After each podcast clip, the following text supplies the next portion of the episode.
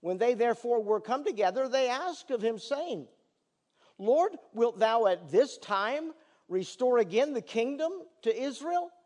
And he said unto them, It is not for you to know the times or the seasons which the Father hath put in his own power. But ye shall receive power after that the Holy Ghost is come upon you, and ye shall be witnesses unto me both in Jerusalem and in all Judea and in Samaria and under the uttermost part of the earth. And when he had spoken these things, while they beheld, he was taken up, and a cloud received him out of their sight. And while they looked steadfastly toward heaven as he went up, two men stood by them in white apparel, which also said, Ye men of Galilee, why stand ye gazing up into heaven? This same Jesus, which is taken up from you into heaven, shall so come in like manner as ye have seen him go into heaven. Then returned they unto Jerusalem from the mount called Olivet, which is from Jerusalem a Sabbath day's journey. And when they were come in, they went up into an upper room where abode both Peter and James and John and Andrew and Philip and Thomas and Bartholomew and Matthew, James the son of Alphaeus and Simon Zelotes and Judas the brother of James. These all continued with one accord in prayer and supplication with the women and Mary, the mother of Jesus, and with his brethren. And in those days, Peter stood up in the midst of the disciples and said, the number of names together were about 120. Men and brethren, this scripture must needs have been fulfilled, which the Holy Ghost by the mouth of David spake concerning Judas, which was guide to them that took Jesus. For he was numbered with us and had obtained part of this ministry.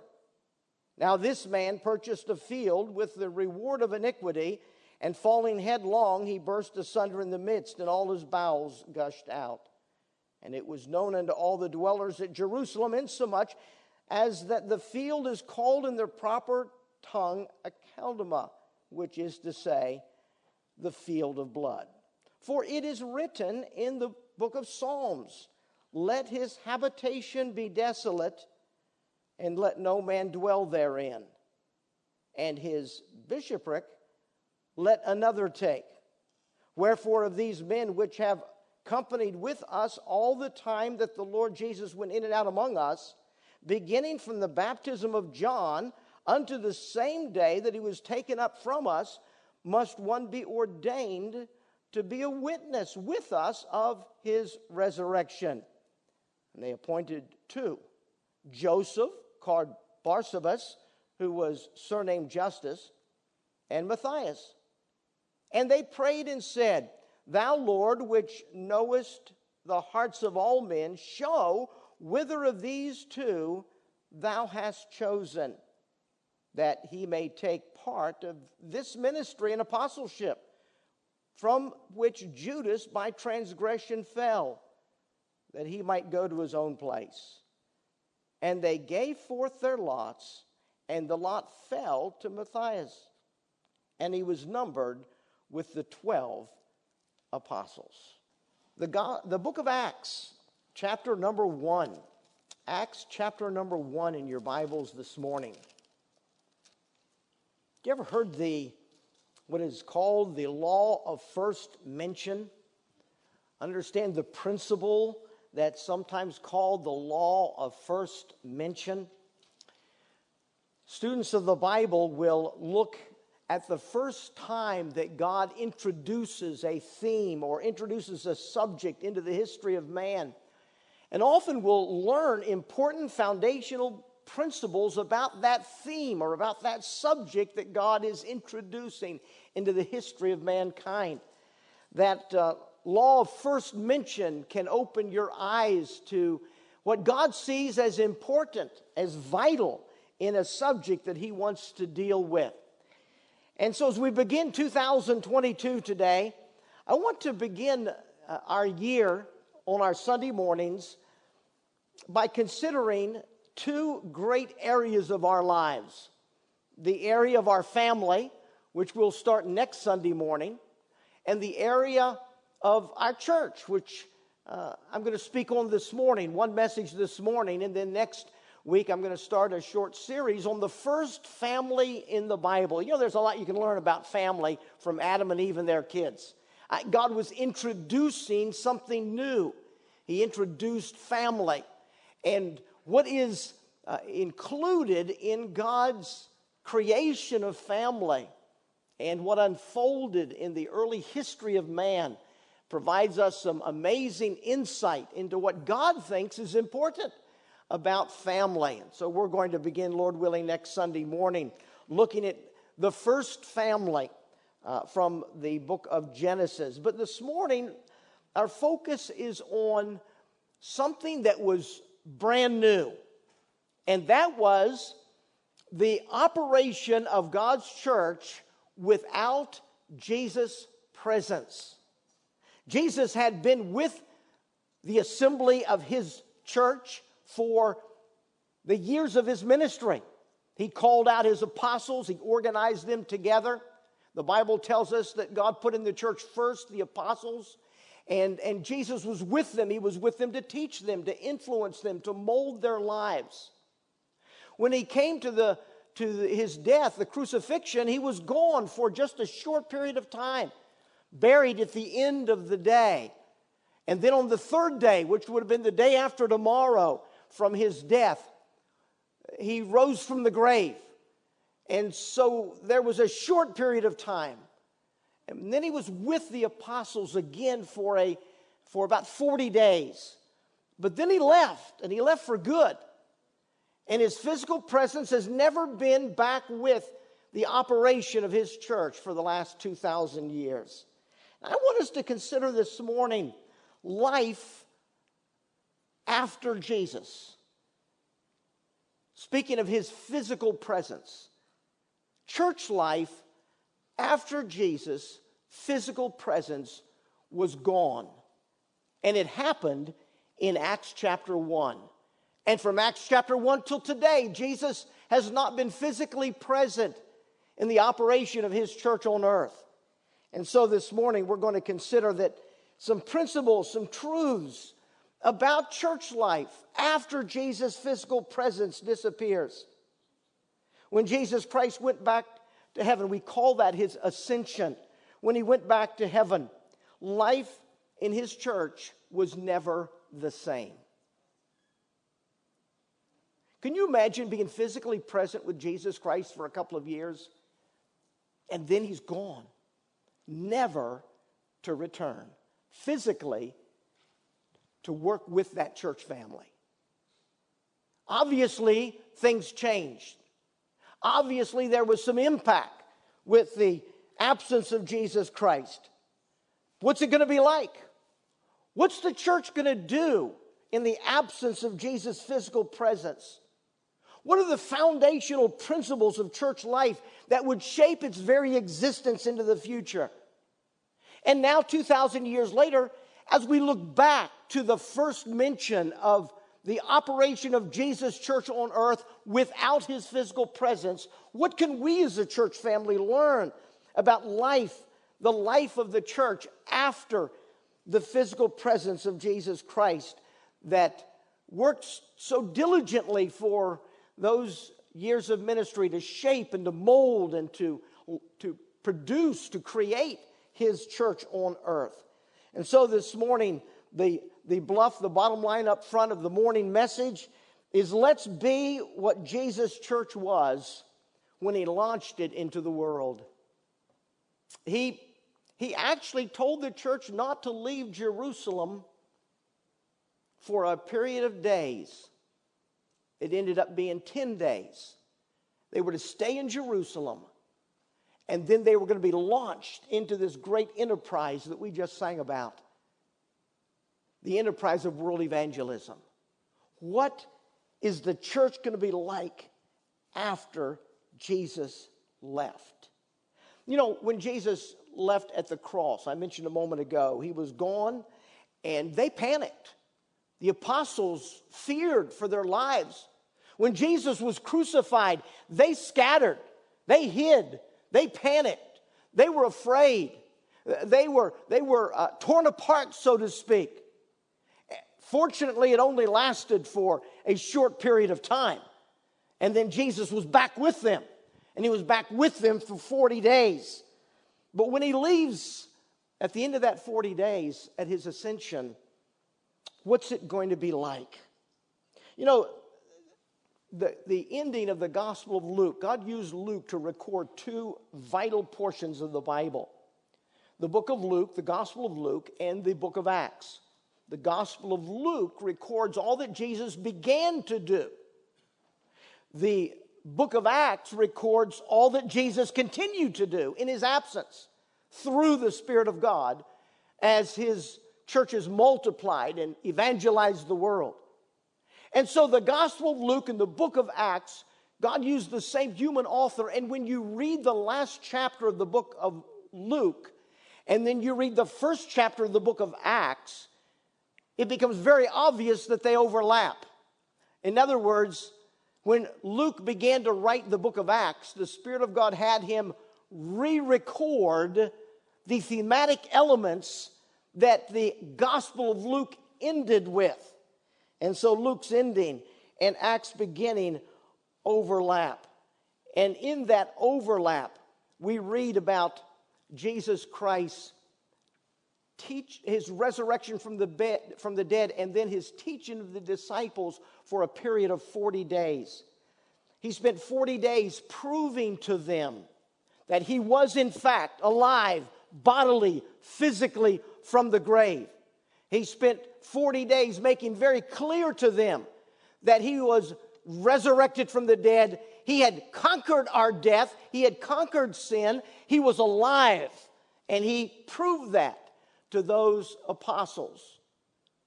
Jesus Christ also taught them for 40 days what to expect in the future. He talked to them about the kingdom of God. He taught them about how the kingdom of God would expand and spread as churches evangelized the world. He gave them their commission to go into all the world and preach the gospel to every creature. He told them to start in Jerusalem and then spread out to Judea and, and then to Samaria and, and then all over the entire world, the, the globe, the, the world population. And he outlined that commission of what they were to do. He told them in both passages, you read both passages, end of Luke, beginning of Acts, he told them to wait in Jerusalem, that the Spirit of God was going to come and take his place. And the Spirit of God was going to empower them to be able to evangelize. And without the Spirit of God, they would be incapable of fulfilling the Great Commission. And he told them about that coming of the Holy Spirit and the work, the essential work that he would do. And then he left. And they were gathered on the Mount of Olives, as the little picture on your sermon worksheet depicts. He, he had gathered them together on the Mount of Olives. He had given them his last instruction. And then he began to ascend up into the clouds. And the angels said to the apostles, Why are you staring up in the clouds? This same Jesus will come again. And the Bible says that they went back to Jerusalem. Life after Jesus' presence. What is it going to be like now that Jesus is gone? Well, I want to I want to consider two observations that I have of the passage in Acts chapter 1 of what shaped the life of the church now that Jesus is no longer physically present. What began as a first mention in Acts 1 continues today in Community Baptist Church. We still are living and operating as Jesus' church without Jesus' physical presence to influence us, to guide us, to direct us. What started in Acts 1 that was foundational in the life of the church without Jesus' presence that is still foundational and important to the life of Jesus' church today, 2,000 years later. The law first mentioned would encourage us to look deeply into this Acts 1 passage and learn some things about the operation of Jesus' church that began when he ascended back to the Father. So, two simple observations. The first observation has to do with the emotional state of the church after Jesus. And this uh, really comes, uh, begins uh, in, in Luke. So, I'm going to turn back to the last couple of verses, last uh, two verses of Luke's gospel. And I want to just take note of the emotional state of the church after Jesus ascended. Luke chapter 24 has recorded the commission that they are to take the gospel and that Jesus has ascended back to, the, to heaven. And then in verse number 52, now remember, compare this to when Jesus left at the crucifixion 40 days earlier, when they feared, ran, hid, were emotionally distraught and torn apart. Now, Jesus Christ leaves permanently. I want you to notice the emotional state of the church. Verse 52 says, They worshiped him and returned to Jerusalem with great joy and were continually in the temple praising and blessing God. Amen. Luke's brief, uh, Luke's brief record leaves us with four descriptive words, two focused on their internal state of their emotion and two focused on their public state. I want you to notice them just in passing that internally, Luke chapter 24, verse 52 says, they were worshiping him.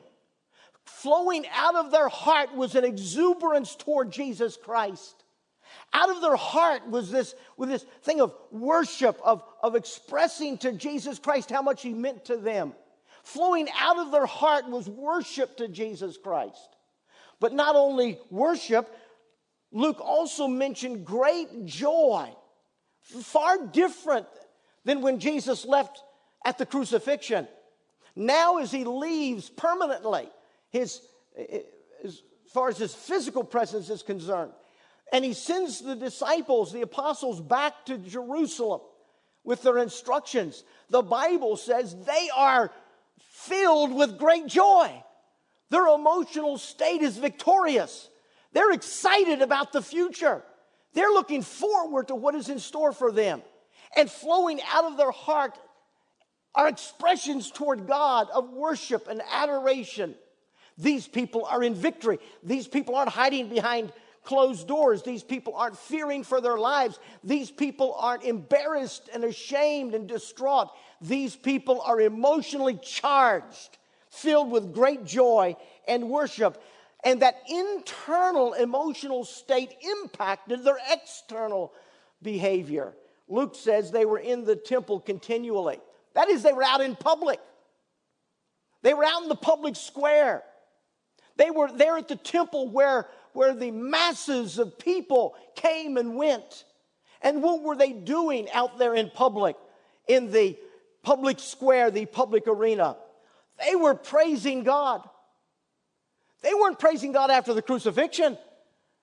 They were scared and hiding for their lives.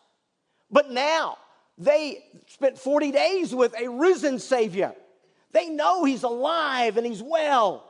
And even though He has left and He's not physically with them any longer, they're living in the victory of the understanding of the reality of His life and His vibrancy. And so they're out in the public arena and they're praising God. They're talking about Jesus Christ.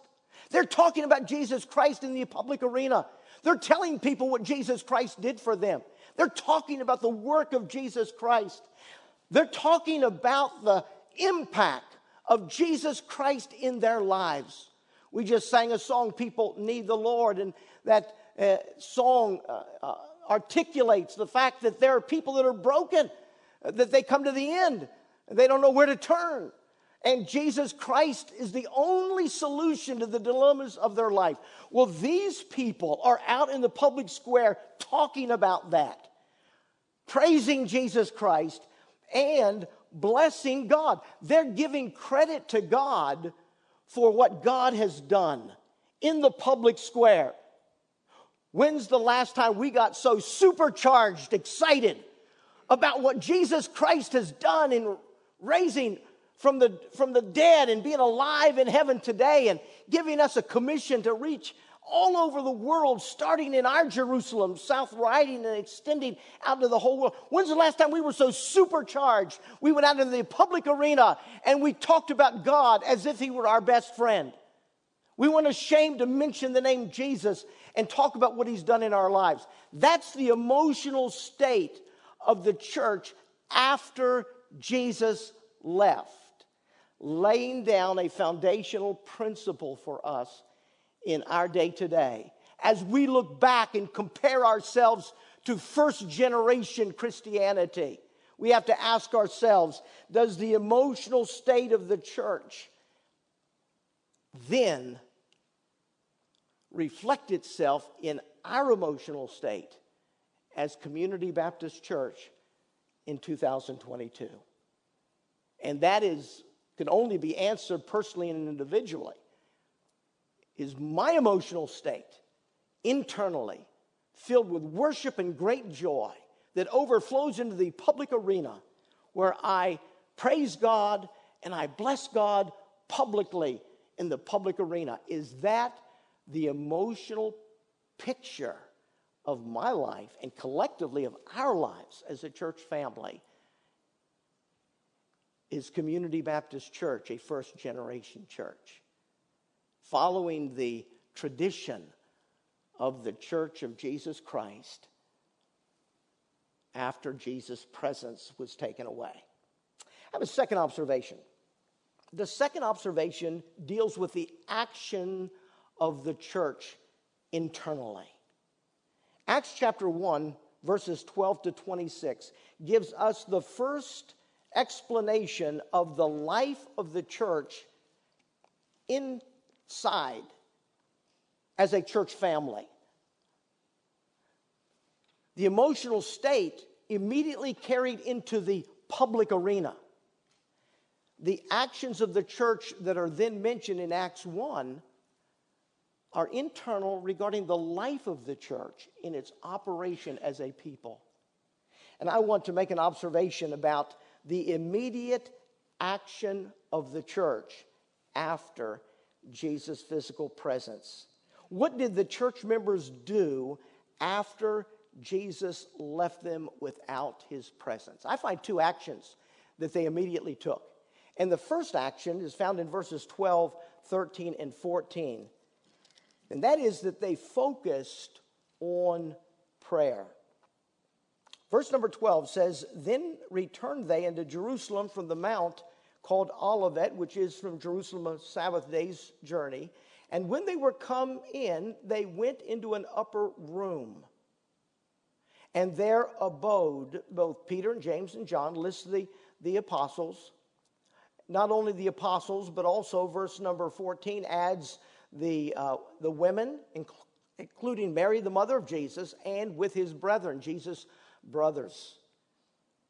And so they're all together. Verse number 15 tells us that there's about 120 people.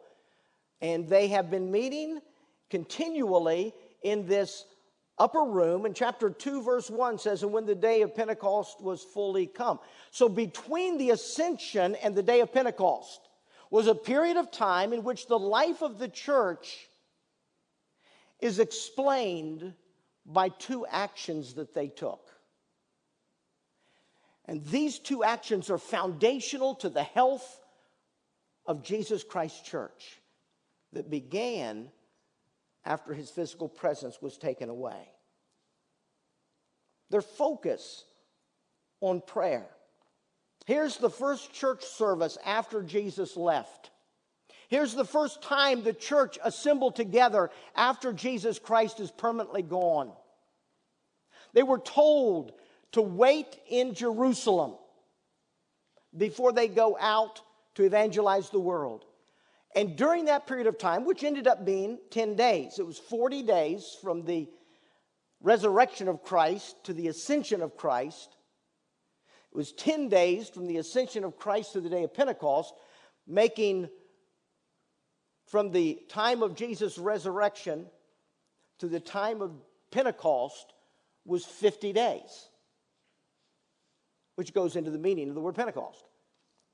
And so during this 10 day window, the church is going to be known for taking two actions. And these two foundational actions will, will be the, the picture of the life of the church inwardly as a church family. As they get ready to evangelize a world with the gospel of Jesus Christ. What are those two actions? The first action is the focus on prayer. And I want you to notice a couple of things about this focus on prayer. The Bible says that they continued with one accord in prayer. With, with uh, they continued in one accord in prayer uh, and supplication, and then lists, Uh, adds the women and Jesus' brothers to the apostles that were there, making the number about 120 people. I want you to think with me for a moment about what is the purpose of their prayer. What are they focused on in their prayer? What are they praying? If you were a member of that church and your Messiah had been crucified 40 days earlier and then rose from the grave on the third day, and now for 40 days he's been meeting with you regularly, instructing you and teaching you about what's in front of you, what the agenda is going to be, what the Great Commission is all about. And then he says, Now you just stay here for a little bit longer, and then he leaves you, and you never see him again. What would you be praying about?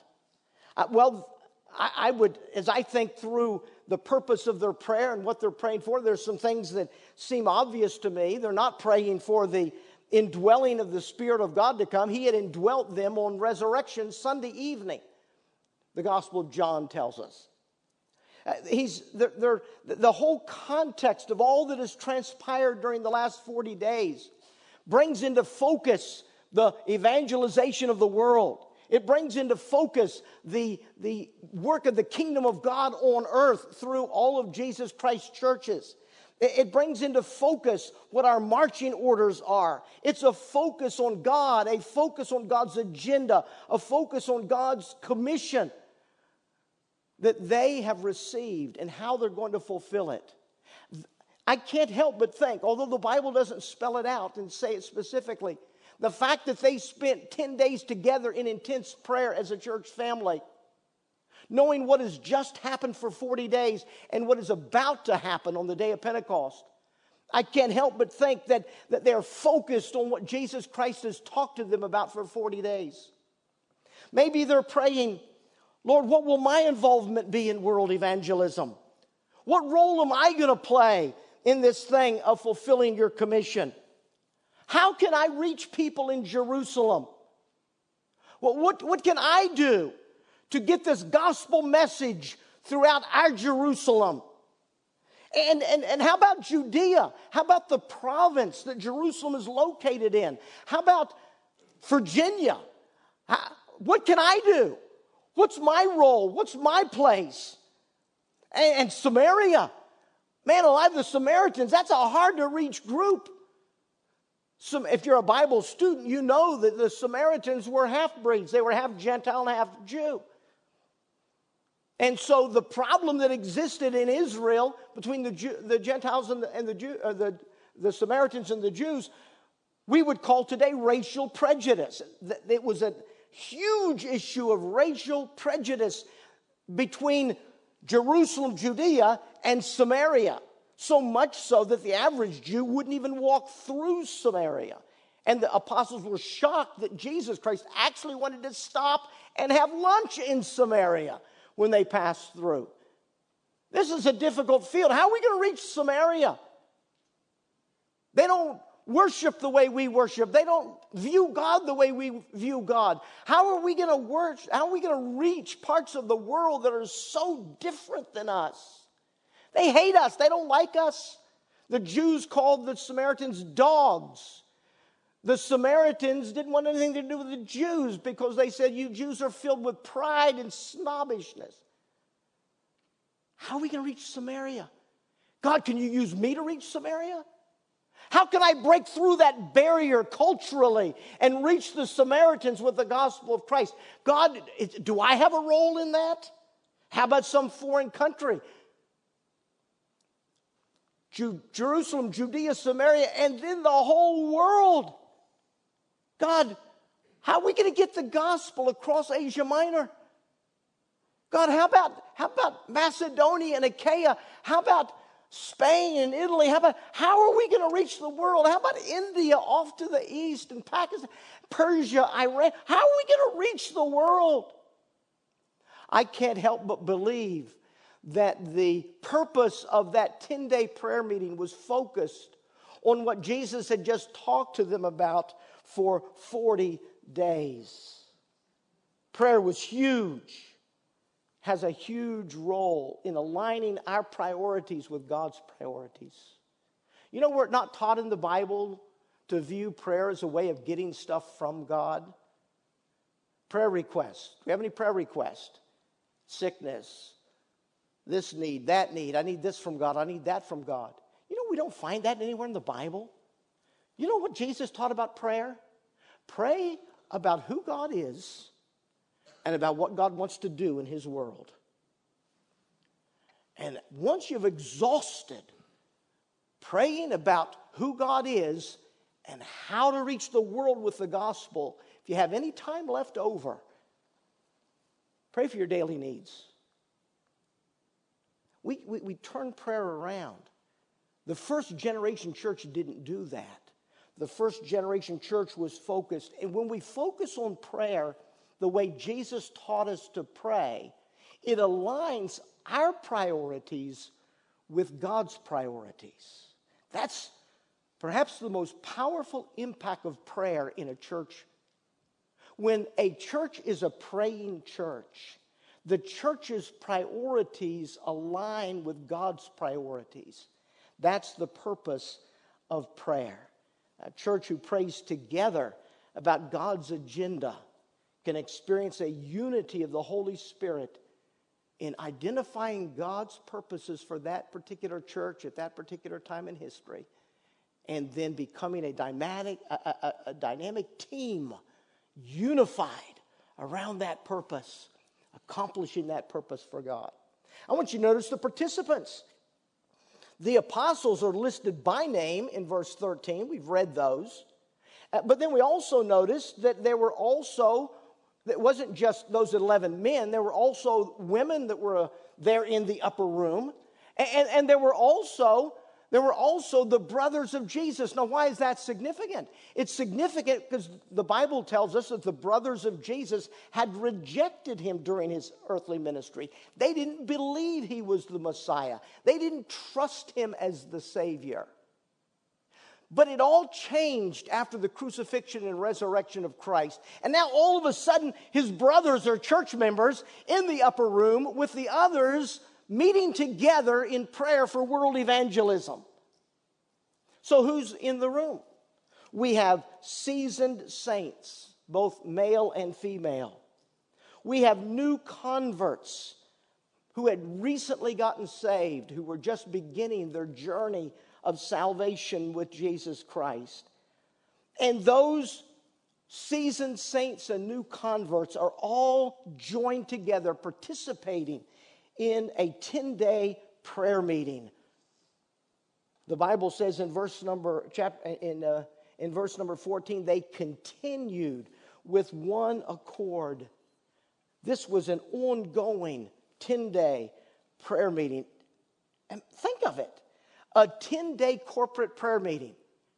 This is the church meeting together. This isn't scattered out, everyone in their prayer closets. This is the church convened together for 10 days, praying, I believe, about what Jesus Christ had just talked to them about for 40 days. And, perhaps this was a continual prayer meeting. I don't know. The Bible doesn't tell us. We know they continued with one accord for those 10 days, about 120 people. Maybe they came and went. Maybe anytime you stopped by that upper room, you knew there'd be other church members there praying for the work of world evangelism, praying for the fulfillment of the Great Commission. Maybe you'd get hungry and you'd go home and fix your family dinner and catch a couple hours of sleep or sleep all night even, then come back. Maybe you'd, maybe you'd been uh, uh, you'd been uh, working most of the day and you swung by the upper room on the way home and spent two or three hours with the church members that were there in prayer. They had a continual 10 day prayer meeting talking to God about world evangelism. This is foundational. This is the first thing the church did after Jesus' presence left. It was a corporate prayer meeting of the church family joining together, praying about what God had talked to them about. What an amazing picture. Then I want you to notice the passion. Verse number 14, the passion says these all continued with one accord. The, the, the word continued is, is a, a word which speaks of, of determination, and they continued in this. They continued in this. Doesn't mean it just happened for multiple days. It speaks of the, of the energy. It speaks of words that, that I came across in studying uh, this verse. They speaks of the, their determination, their endurance, their persevering in. This wasn't a lackadaisical thing. This wasn't a stop by if you feel like it, if you don't have anything better to do. This is a 10 day prayer meeting with energy and endurance and determination where the church members were together praying and seeking God and uniting their hearts together in prayer. There's passion. Their reputation perhaps would have been now that's a church that prays together. I wonder if Community Baptist Church has the reputation. Now, that's a church that prays together. The members get together and pray together about the agenda of God and the purpose of God in their world. I sense the, the attitude, the heart. The Bible emphasizes they continued with one accord. There was unity. They were all on the same page. They were all pulling in the same direction. They were all working like a, a, a well oiled machine with every part doing its part in sync with every other part. This is a united group of 120 people in a 10 day prayer meeting about how to fulfill what Jesus Christ talked to us about for 40 days. And it is one united praying people and that was preparing their hearts. Can't you, can't you see that when you spend time praying together, when you spend time corporately seeking God together, that has a way of uniting your hearts together. And it has a way of uniting your heart with God's heart about God's agenda, God's plans, and God's purposes. Oh, the church is united, praying, being prepared for what was about to unfold. Charles Haddon Spurgeon pastored the London Baptist Tabernacle, which, by the way, still preaches the gospel today in London, England, has for hundreds of years. He pastored Metropolitan Baptist Tabernacle back in his lifetime. And, and prayer, the corporate prayer life of the church was extremely important to Pastor Charles Haddon Spurgeon. He once said, If any of you should ask me for an epitome of the Christian religion, I would say it is in that one word prayer. But he wasn't merely speaking of your private prayer life as a member of the church. He also said the condition of the church may be very accurately gauged by its prayer meetings. So is the prayer meeting a graceometer. He nicknamed their prayer meeting a graceometer, a device that would measure how much of the grace of God is at work in that church family. He said the condition of the church may be very accurately gauged by its prayer meetings. So is the prayer meeting a graceometer, and from it we may judge the amount of divine working among a people. If God be near a church, it must pray. If he be not there, one of the first tokens of his absence will be slothfulness in prayer. He also said, Prayer is the breath of faith. Prayer meetings are the lungs of the church. What does the lung do? It inhales air and it, the oxygen is transmitted into the system of the body and the body has strength. If the lungs stop functioning, if the lungs don't intake oxygen, it impacts the health and strength of the entire body. And Charles Haddon Spurgeon, speaking of, uh, of the Metropolitan Baptist Tabernacle, he said, Our prayer meetings are the lungs of our church. It is the intake of oxygen that enables us to do the work around London, England. The prayer meetings. That's what we see in Acts chapter 1. We see a corporate prayer meeting. The emphasis is not on private prayer, although private prayer is important. It's important that we each pray privately by ourselves when we're all alone. But that's not what is in focus in Acts 1. The first church service after Jesus' absence was a prayer meeting that went on for 10 days as the church corporately prayed together. I ran across a um, something like a blog. I don't know if it was a blog. Uh, it was a few years ago. It was, it was written by a, a, a senior pastor in Pittsburgh, Pennsylvania, describing something about prayer in their church experience. And, and he said this All summer, a small group of midweek prayer ser- service people met to pray that God would help us to create a powerful prayer service. Last Thursday evening, we experienced the answer to that petition, and it continues tonight. Songs were sung, the prayer leader, who was our associate pastor, who was on fire for prayer, began to direct the people in prayer like the orchestra leader directs the orchestra. He asked four people to invite the Lord to be the leader in this service. In other words, teach us to pray. One person sitting in front of me prayed, quote, We formally invite you, Lord, to lead this service. Another prayed, Lord, we have no agenda but to meet with you. Last week's service spotlighted the youth ministry for special prayer. The names of our youth workers were projected on a screen, and everyone was asked to pray for two names.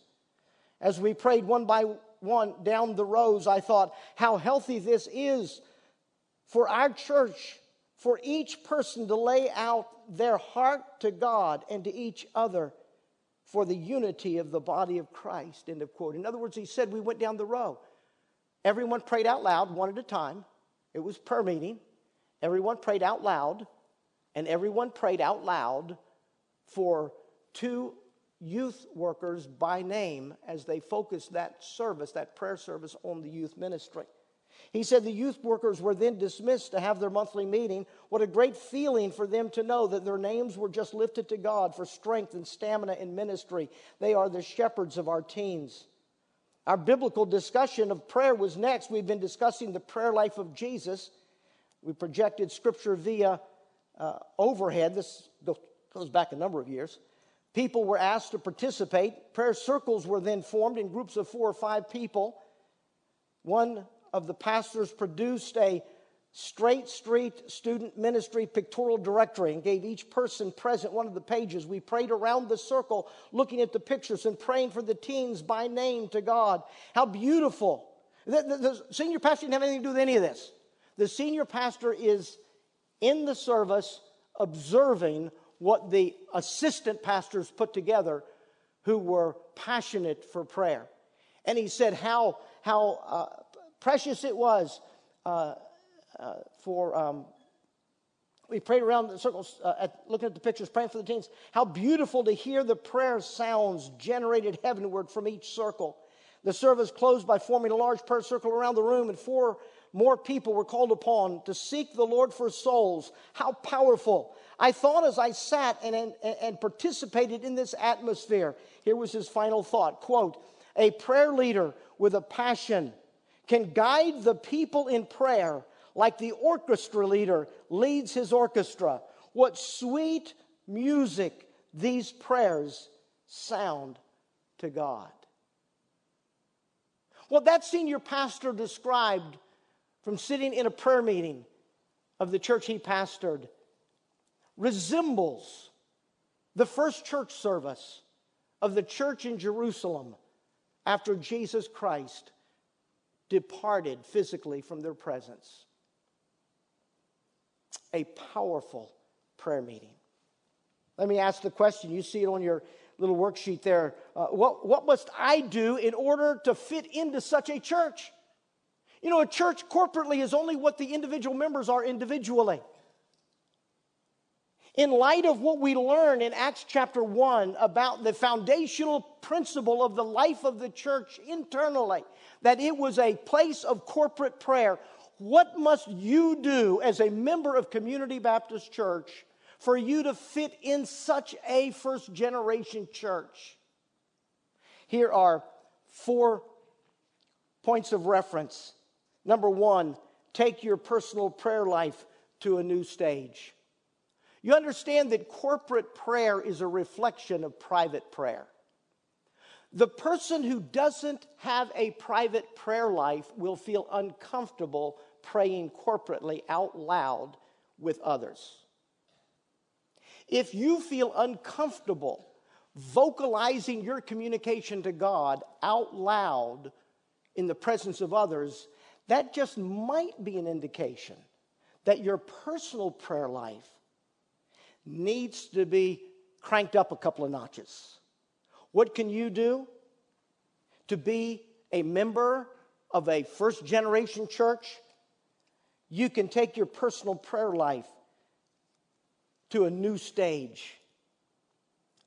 And as you grow in your communication with God privately, as the Lord's Prayer and the teaching of the New Testament on how to communicate with God begins to shape and mold and grow you in your private prayer life, you will find that it is a joy to pray out loud with other church members in a prayer meeting. It's not embarrassing unless your private prayer life is anemic. So, the first thing you can do is you can you can grab a prayer sheet from your Bible study fellowship class or ask your Bible fellowship uh, class leader to send you to send the electronic copy that we the office staff sends out every week to the leaders to be able to send out to the class members. You can ask them to send you electronically the prayer sheet. And then use that to learn how to talk to God about the things Jesus told us to talk to God about. Prayer is no mystery. God wants us to talk to God about Himself, not about ourselves. He wants us to talk to Him about being Jehovah Jireh. He wants us to talk to Him about His name, His names, His character, who He is. And then He wants us to talk to Him about His agenda. Thy kingdom come, thy will be done. Get the prayer sheets. Learn to pray the way Jesus taught us to pray. Here's the second thing be involved in corporate prayer. As you know, those of you who come every Sunday morning, we have, we have for a number of weeks now, we have a couple of moments of corporate prayer in every one of our Sunday morning services. We come to church to worship God in prayer corporately. Be involved in that. It, this is not a time for private prayer. It's not a time to sit there and just pray to yourself silently. That's, you can do that at home before you come to church. This is corporate prayer time. This is the church coming together to corporately pray like the first church did, perhaps even nonstop for 10 days. Be involved in that.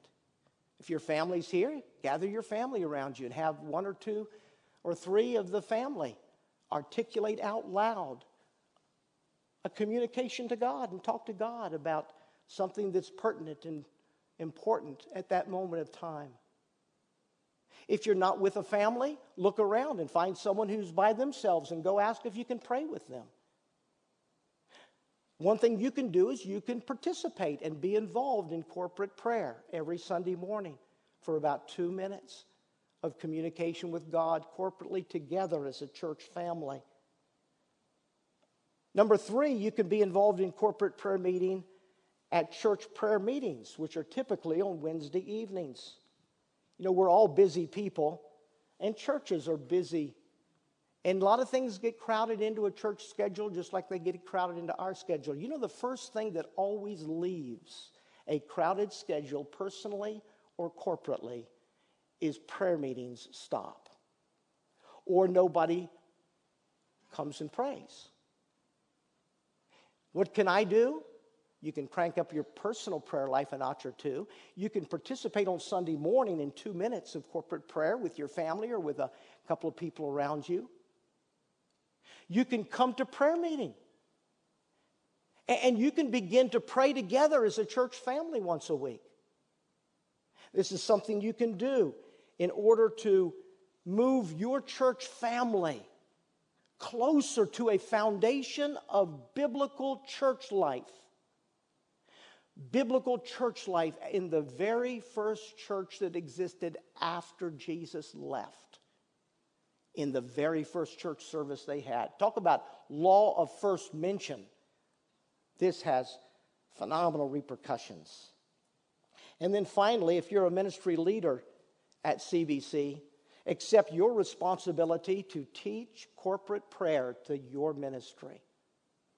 To teach the people in the ministry you're involved in the importance of the church being a corporate, having a corporate prayer life. As a leader in any ministry, you have a responsibility to mold that ministry into a ministry of corporate prayer. Accept that responsibility and model your unity with your church in this matter of prayer. Let me close by noting there's a second focus, and the second focus is on obeying God's word. The rest of chapter 1, from verse number 12 down through verse number 26, I'm sorry, verse number 15 down through 26, there is a focus on the word of God that is very interesting. It's, in fact, I'll tell you what I'm going to do. I, this, this has got so many um, really interesting uh, uh, things that are involved in it. I'm just going to stop right now, and, uh, and I'm going to come back to that probably not next Sunday morning, but maybe next Sunday evening. And we'll look at the second foundation, foundational observ- principle, foundational action of the church and that was its interaction with the Word of God. And, and, there's some really interesting things in that, in that life of that church for those 10 days that showed their focus on the Word of God in their lives. Prayer and the Word of God.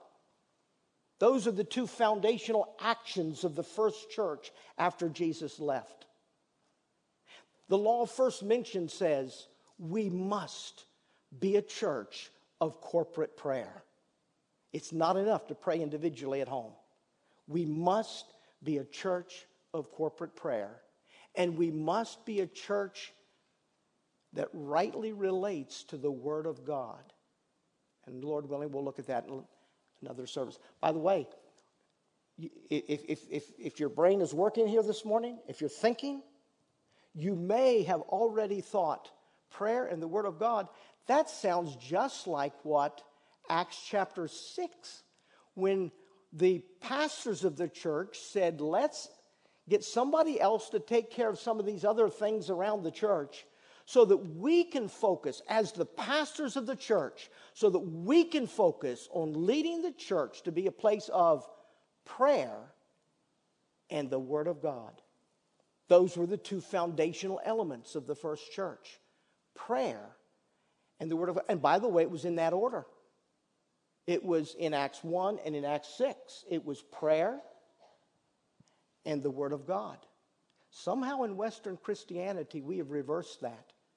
And we've made the church all about preaching the Word of God.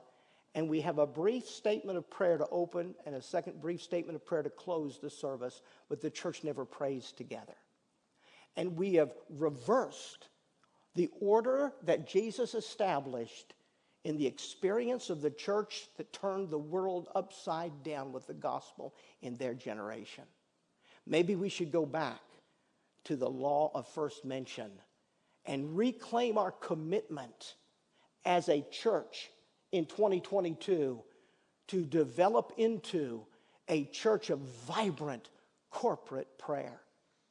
So that on Sunday morning, when I say, this is the house of prayer. We've come to worship God in prayer. We're going to take a couple minutes, get with someone and pray. That it sounds like you've walked into a machine shop and there's a drum, there's a hum in the background of all of the machines. I talked to somebody recently, just a few weeks ago. They said, You know, when I came to Community Baptist Church, one of the things that, that really impressed me, I came to a prayer meeting and everyone began to pray, and the hum, the vote, you couldn't hear the words, but you could hear the hum of all the people praying. And they realized they had come into a church that had a prayer meeting where the people actually prayed together. Could we become that church again? Could Community Baptist Church become a church like the church of the New Testament? Could we become a church where we come together to worship God in prayer corporately and we pray together out loud together, creating a noise that ascends up to God and He hears, oh, that's one of my churches. That's Community Baptist over in South Riding. They're talking to me about my agenda of fulfilling the Great Commission. That could happen, but in order for that to happen, it has to happen in each of our hearts individually. And then we corporately could be that kind of a church.